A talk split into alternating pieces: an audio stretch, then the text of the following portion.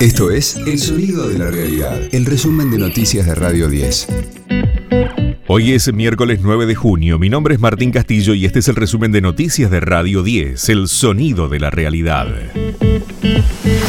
Argentina ya cuenta con el principio activo para producir la vacuna Sputnik. El vuelo de Aerolíneas Argentinas que arribó ayer trajo el primer lote para comenzar la producción local. Además, llegaron ochenta y un mil ochocientas cincuenta dosis del componente uno y cuatrocientas mil de la dos. En su presentación ante los diputados, Pfizer negó que haya habido pedidos de coimas en la negociación por la compra de vacunas.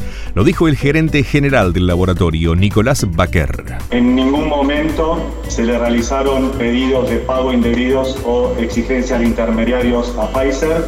Pfizer no tiene ningún interés en interferir con los bienes del Estado, y esto incluyendo los recursos naturales, las reservas del Banco Central, activos militares, activos eh, estratégicos o culturales del gobierno. Radio diez, el sonido de la realidad. Se complica la situación de Pepín Rodríguez Simón. Interpol emitió una alerta roja para la captura del operador judicial del gobierno de Cambiemos. El abogado Gregorio Dalbón explicó en Radio diez en qué consiste. En cualquier lugar del mundo, una alerta roja de Interpol es una captura internacional de una persona prófuga de la justicia de un país por haber cometido X delito. Obviamente, manteniendo siempre el principio de inocencia por no estar condenado. Entonces, eh, la función que tiene Interpol en este caso, a conocimiento de que el señor Rodríguez Timón se encuentra en el país de la República Oriental del Uruguay, solicitar, ya que el prófugo solicitó asilo a este país, a la jueza que está tramitando el asilo, tome una determinación en referencia a el asilo, va a ser procedente o improcedente. Llegó el presidente español y se reunirá con Alberto Fernández. Pedro Sánchez arribó junto a una importante comitiva para cumplir una visita de Estado. Anunciará inversiones y ratificará su apoyo a las negociaciones con el Club de París y con el Fondo Monetario Internacional.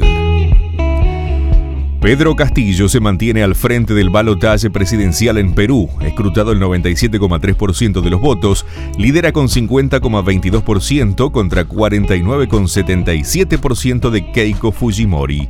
La candidata conservadora aspira a descontar la diferencia con los votos provenientes del exterior. Todos los jueves, en la primera mañana, no te pierdas las columnas de Pepe Mujica en Mañana Silvestre con Gustavo Silvestre. ¡No, no!